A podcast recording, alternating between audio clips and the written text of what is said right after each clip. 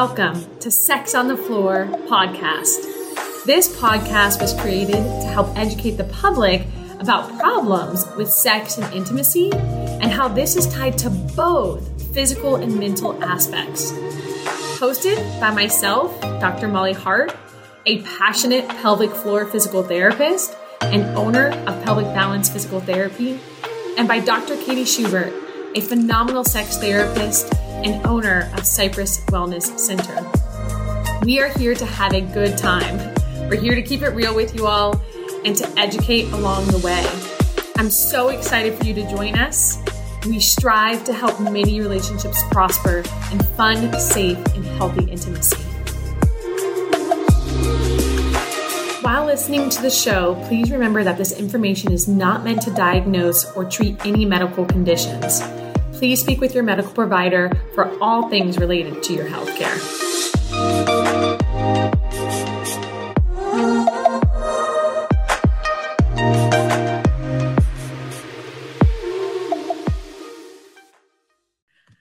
Hi, guys. It is Dr. Molly Hart and Dr. Katie Schubert. So, we're here for another episode. And today, what we're going to be talking about is male pelvic health or sorry, public health, male um, intercourse sexual function concerns and how a sex therapist and how a pelvic floor physical therapist will look at these as far as an assessment standpoint goes. And then the following podcast after this, we're going to talk about the treatment for it. So we'll let Dr. Katie Schubert start off and just kind of get straight into the episode for when males come to see you. What are the different things that they're coming to see you for, and how the treatment aspect goes in this case? Um, so usually when I see men in my office, the number one reason they come to see me is because they're having erectile issues, um, or premature ejaculation. um, I see men for a variety of reasons, but those are the, the, the two most common. The other reasons I see men is when their partners aren't having as much sex with them as they want, or if their libido isn't as good as they'd like it to be. Um, I see men in my office for issues regarding like paraphilias. So, um, quote unquote, like abnormal sexual desires um, that get in the way of their sex life or their relationships. So there, there's nothing inherently wrong. Just a, a, a, side note: there's nothing inherently wrong with paraphilias. The only the only reason I, I typically see men for paraphilias is when their partner doesn't want to um, interact with them in that way anymore, or if the man doesn't want that sexual desire to be a part of their sexual relationship anymore. Um, like a problem, essentially. what was that? Only like if it becomes a problem in life, then yeah, yeah. So if if uh, he becomes too reliant on that specific kink, um, and and isn't isn't happy, it's a part of his sexual desire. Okay. Um, then then I'll see him.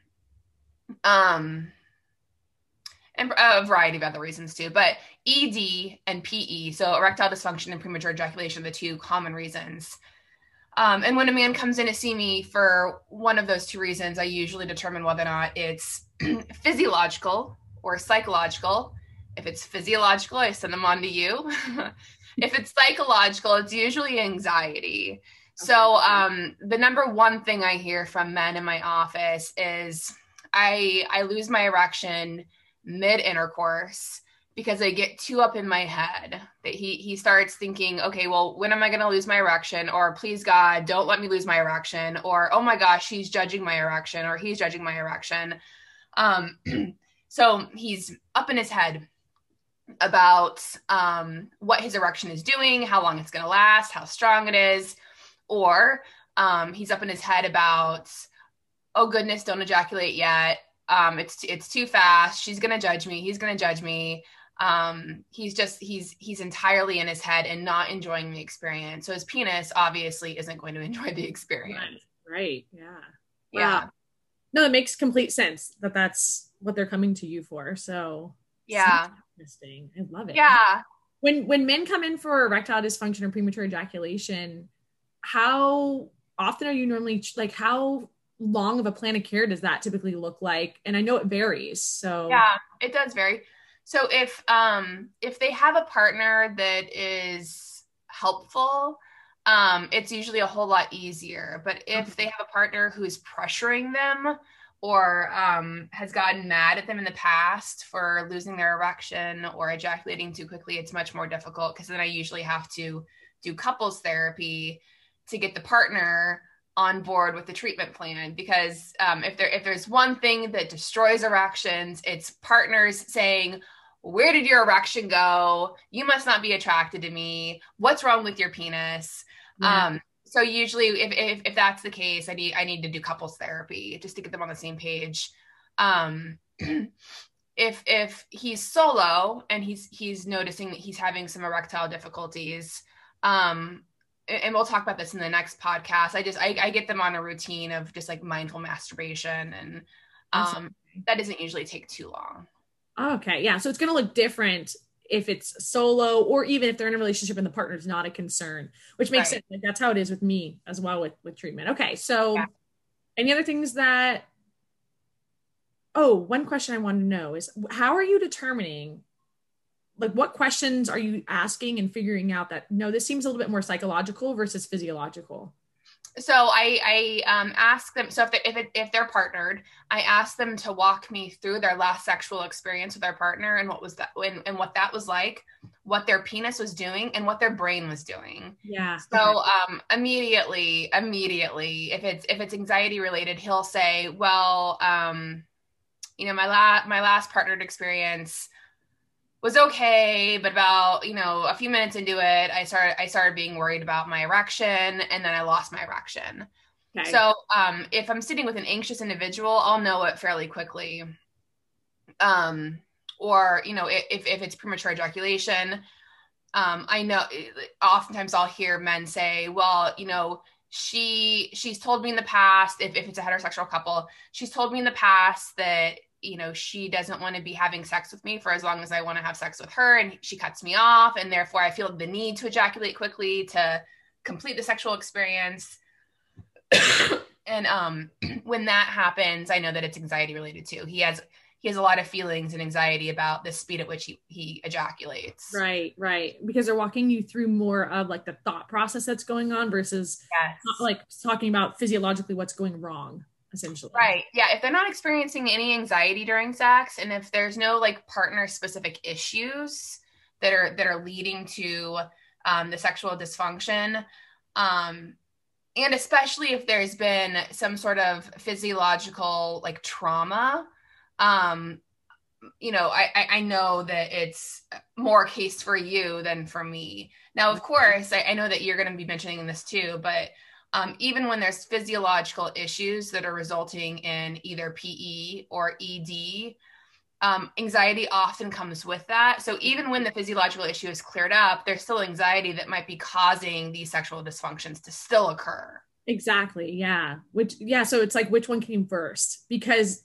often one might come first, but it'll lead to a problem with the other one yeah totally. Anxiety leads to a physical a physiological problem a physiological problem leads to anxiety. So right. um, which is why um, i just referred you a patient like we talked about because yeah. we have to do this cross treatment a lot of the time yeah. if we want a nice beautiful outcome. Okay cool. I was just curious um, yeah. So what do you i will tell you like when i'm with males and they're having typically when men come to me the number one thing that men are coming to me for is erectile dysfunction and typically pelvic pain. What with pelvic pain comes erectile dysfunction. So um, very often, or if it's not erectile dysfunction, intercourse is actually very painful. Um, not necessarily, which is different for male. Sometimes it can be painful during the experience. Um, sometimes it can be um, discomfort can happen right with ejaculation, or sometimes it can happen actually after intercourse. They'll have this this effect afterwards. So I'm trying to figure out when are you having discomfort with this experience. Um, so there's two different reasons, kind of why why will men will come come see me. I more recently I'm getting more males just coming to me with just pure erectile dysfunction, which is not as common. I would say kind of in majority of my career, it's been more of um, a persistent pain concern versus that. So all right so let's get into like what i'm going to be asking them about when when males come in i always want to know this is with males and females I always am going to screen bladder function, bowel function, and sexual function because if I see that we're also having bowel concerns, bowel concerns meaning maybe we have some constipation issues or I'm having some discomfort with bowel movements, um, I'm not able to bear down very well, and, and it's taking me a long time to have a bowel movement. That's concerning me. Bladder, and here's the thing people don't ever correlate these things together. So they don't even realize that these things are all co functioning together and just like women. Yeah they just yeah they don't understand the combination between all of these functions in that area. So bladder i'm like are you going pee frequently? And they're like actually yeah yeah i am going pee quite frequently um every hour hour and a half. But i drink a lot of water. They always blame it on the water. And i find out then they're not actually drinking more water than an average person should be able to drink. So you should be able to drink half your body weight in fluid ounces and still go pee only every two to four hours so um, I'll find out they are having maybe some urgency with going to the bathroom. Um, typically, they're not leaking. Very rarely do I see males with with stress incontinence leakage. Only time I ever see that in males is if they've had their prostate removed or they had some type of a prostate procedure done. Then we definitely see stress incontinence and erectile dysfunction. And it's very simple. You do a strength training pelvic floor program with them, and they're good to go. Like Super. Kegels? Say that again. Like Kegels.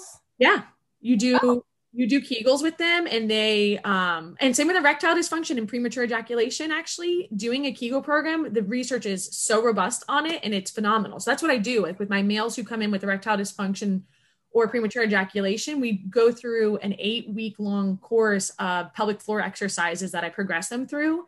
And it is great. Results are phenomenal with them. If if it's a pelvic floor concern and it's not like something induced by medication or a serious um so when they come in i'm also trying to screen that. So I, I, see what's going on with the bowel bladder and sexual function. Then i'm trying to see is this something i can even help with? Because if they're taking certain medications we know like antidepressant medications and, and anti-anxiety medications can cause erectile dysfunction. So if that's happening i'm like mm, i don't know how much i'm going to be able to help you mm-hmm. in, in this scenario um, if there's some serious circulatory issues going on which I would know from their history. Um, I'm not sure how much I'm going to be able to help them. So, one thing I'm really trying to figure out, like t- two big question groups I'm asking is number one, if it's erectile dysfunction, are you able to easily maintain an erection and ejaculate when you're masturbating? And if they tell me yes, and this is only a problem with a partner, I'm sending to you because yeah. I'm like, well, clearly we don't have a physiological issue. There's something more anxiety related going on. And I have, I've sent, I sent a couple guys actually to you because of that. I'm like, this is not um, yeah. physiological. Now, if the same exact problem is happening when they're trying to masturbate or when they're um, with a partner, they're not getting like their morning woods anymore. They're noticing this is kind of been like a gradual issue with the intensity of the erection and the ability to maintain, I'm like, okay, no, we probably have a weakness issue happening here. The other thing I'm trying to assess with them, try, I'm trying to make sure I didn't already say this. Now my brain's going scattered. There's a lot. I think I'll leave it at that. Okay. I'm just trying to make sure essentially with them like is it something that's happening all the time or is it something that's happening just with a partner? And that's how i'm helping to figure out is it physiological or not. Um i know that is screening out like what i call red flags essentially. And do i need to send you to another medical professional to have additional screening done? And if either of those things are happening i have no problem telling them that. I'll still do an exam on them and see what's going on pelvic floor wise um, but i'm like we have to get somebody else involved in this this is beyond my scope at this point I know that when when when we were talking about women, you said that um, one of two issues happen with women: either the pelvic floor is too strong or too weak. Yes. Um, is that the same with men? So same exact thing. So okay. now I've identified. Let's say I've identified. Yeah, this is physiological. This is something I can help you with. Now I am trying to see: do we have any discomfort that's happening? Mm-hmm. Um, with males, typically what they'll what you'll find is they'll have pain at the tip of the penis. They'll always say that I have pain at the tip of the penis. And this is after most of the guys, by the time they've seen me, they have done STD screening. They have done all the screening in the books, and everything is negative. Because if they haven't, of course, I'm going to say we need to go get this refer uh, screened. So they'll have that with ejaculation Sometimes males can have pain, sometimes they don't, but very often, if it's a pain issue, they'll have it after intercourse. So, like for the next 24 hours afterwards, they have like a deep, achy discomfort down there, and that might be in the testicles. It might be in the shaft of the penis. It might be in the rectum, perineal issue, tissues, like between the testicles and the rectum. So it t- kind of just depends on what's going on. Um, some guys have more testicular issues in general, so they have a lot more like testicular swelling, um, and just serious discomfort on one on one side of the so one testicle will be affected and it'll be very swollen and so forth. And they um will typically get that treated medically with you know antibiotics and maybe thinking they have an infection. And typically that doesn't help at all. So they always end up getting sent to me so i can help calm that pain down. Now if they have no pain at all and it's just an erection issue they can't maintain it. Mm-hmm the, that's typically a weak pelvic floor that's long. It's a lengthened yeah. pelvic floor that's weak. Now, if there's a pain concern going on, more often than not, that's where we're going to see that hypertonic short pelvic floor that's leading to the weakness because both a lengthened muscle and a shortened muscle will lead to weakness. So, when I'm doing their pelvic floor exam, if I feel a lot of tone in the pelvic floor, then I know, okay, I'm going to have to see them more. So, at that point, I have to see them for more sessions. Because now what we have to do is we have to relax the pelvic floor, get it at a nice healthy length via manual treatment, via stretching, via diaphragmatic breathing. Um, if they're open to it, teaching them how to use a pelvic wand on themselves so we can have that consistency. And then once everything is nice and in a healthy position, then we go into doing like a Kegel program, a biofeedback pelvic floor strengthening program, and I strengthen them back up and we're good to go.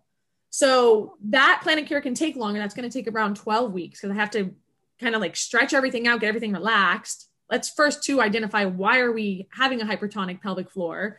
Mm-hmm. Typically, it's anxiety, like we talked about with women, um, or stress that they're not even aware of. Men, so interesting. I don't know if you found this.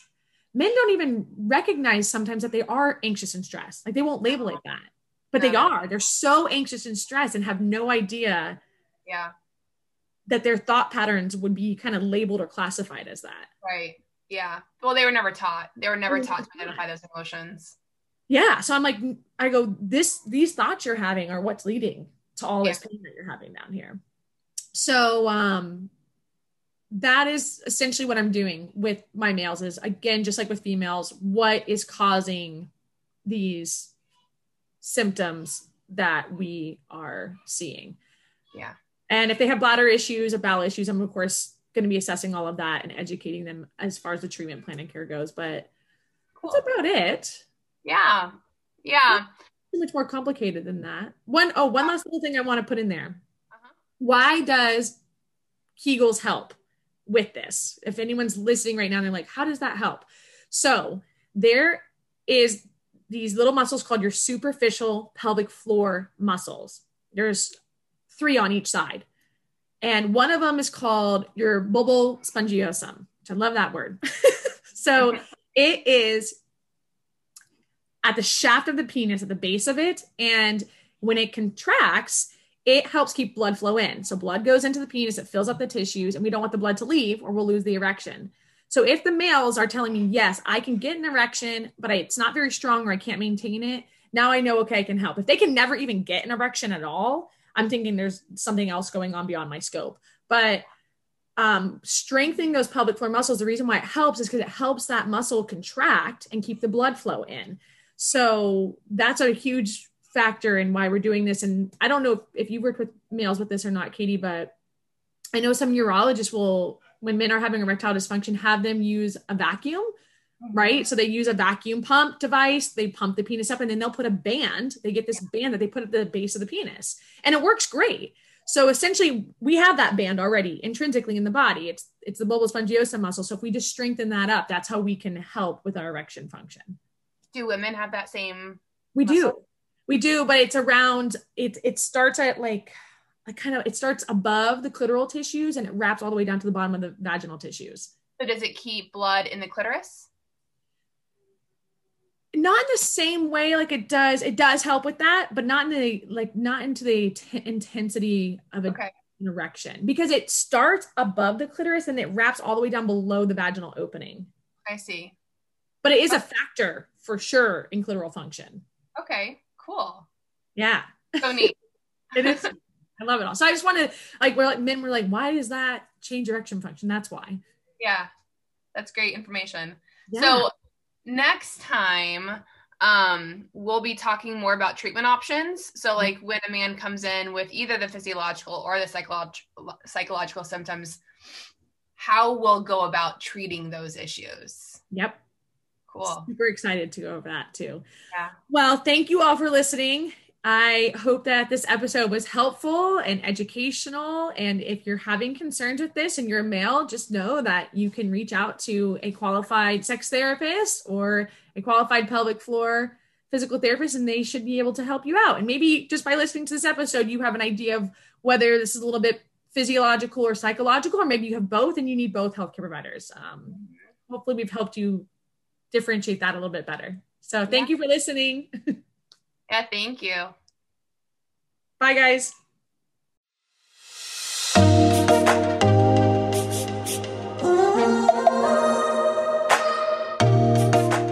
We are Dr. Molly Hart and Dr. Katie Schubert, and you've been listening to Sex on the Floor podcast. We really hope that you enjoyed this episode. If you have any questions and want to get in contact with us, you can follow us on Instagram at Dr. Molly Hart and at Dr. Katie Schubert, on Facebook at Pelvic Balance PT and at Dr. Katie Schubert. And for more information about us on our websites, you can find us at pelvicbalancept.com and at drkatieschubert.com.